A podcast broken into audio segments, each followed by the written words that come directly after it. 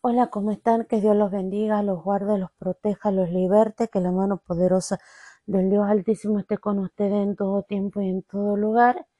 Y en el día de hoy va a ser para el devocional de eh, el devocional del día de hoy. Espero que hayan tenido un bendecido día y que la mano poderosa de Dios los haya acompañado.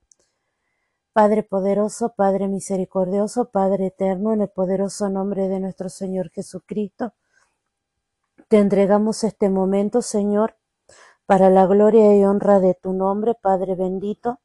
Te pedimos que seas tú tomando control de cada situación, tomando control, Señor, en el poderoso nombre de nuestro Señor Jesucristo, y que esto sea para para tu agrado, Señor, que esto sea para la gloria de tu nombre, Señor, y para que el poder de tu palabra eh, sea, Señor, recorra, Señor, hasta los confines de la tierra, para que seas tú, Señor, obrando, Señor, a través de tu palabra poderosa.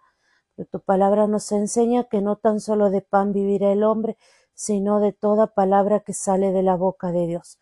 Señor, te pido que el fuego del Espíritu Santo, que el poder del Espíritu Santo nos esté acompañando en este momento, Señor, y que sea el Espíritu Santo obrando con fuego, con poder, con honra y con misericordia.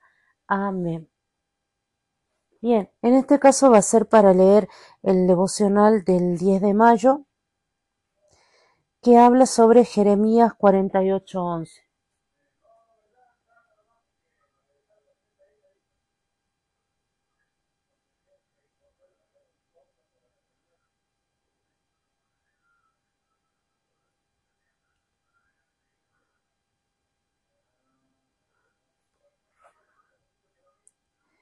Jeremías 48:11 dice, Quieto estuvo Moab desde su juventud y sobre su sedimento ha estado reposado y no fue, y no fue vaciado de vasija en vasija, ni nunca estuvo en cautiverio, por tanto quedó su sabor en él y su olor no se ha cambiado.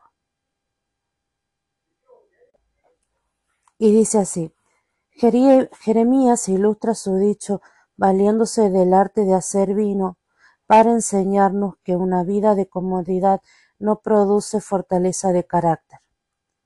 Siempre que el vino se fermenta en toneles o tinaja, eh, los pozos o restos se van al fondo. Y si el vino se deja tranquilo, se vuelve desagradable al gusto. El vinatero debe vaciar el vino de vasija en vasija para eliminar los restos y las impurezas. Solo así el vino desarrolla fuerza, aroma, color y sabor. Moab había vivido siempre en la tranquilidad, jamás había sufrido las incomodidades de la cautividad, se había aislado de los problemas, las penas y las privaciones. El resultado fue que su vida era monótona e insípida, carecía de fragancia y sazón. Lo que se dice del vino también se puede decir de nosotros. Necesitamos los obstáculos, la oposición, las dificultades y las molestias para deshacernos de las impurezas y desarrollar las virtudes de una vida llena de Cristo. Nuestra tendencia natural es protegernos incesantemente de cualquier cosa que nos perturbe, pero la voluntad de Dios para nosotros es que vivamos en medio de una crisis continua que nos lleve a depender de Él. Nuestro Señor siempre estará agitando el nido. En la biografía de Hudson Taylor, la señora de Howard, Taylor escribió, esta vida que estaba destinada a ser una bendición para todo el mundo debía pasar a través de un proceso muy variado. Esto es, nunca se le permitió estancarse en sus impurezas incluyó mucho de ese vaciar y volver a vaciar de vasija en vasija, tan doloroso para nuestra naturaleza más baja de lo que estamos siendo refinados. Cuando nos percatamos de lo que el divino vinatero está buscando realizar en nuestra vida, dejamos nuestra rebelión y aprendemos a someternos a Él y a depender de Él. En este caso yo les quería contar, hace un tiempo una doctora escribió una carta de recomendación para mí y la presentó en, el, en recursos humanos para que yo ocupe un cargo.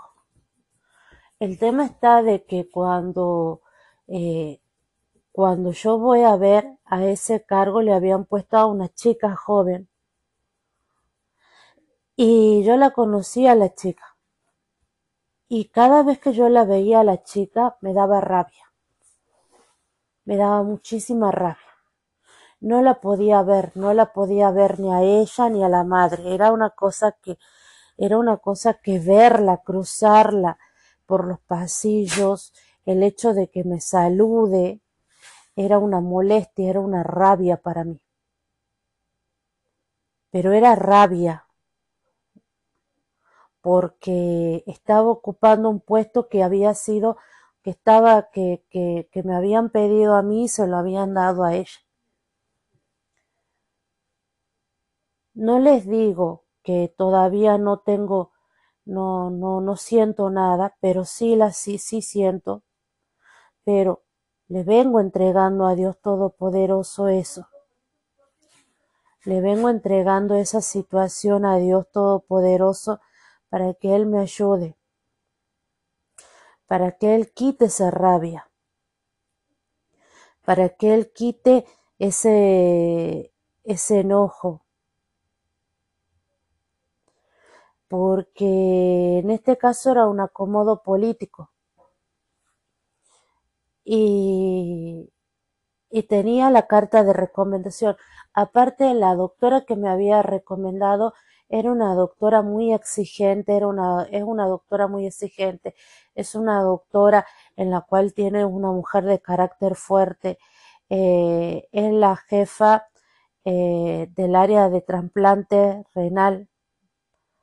Entonces, una mujer muy preparada, tiene muy, muy preparada, pero es una mujer con mucho carácter y que todo en el, en el hospital donde trabajamos saben que es una mujer de carácter para que esta mujer escriba una nota, eh, una nota de, de recomendación, es un halago, porque ella no lo hace siempre.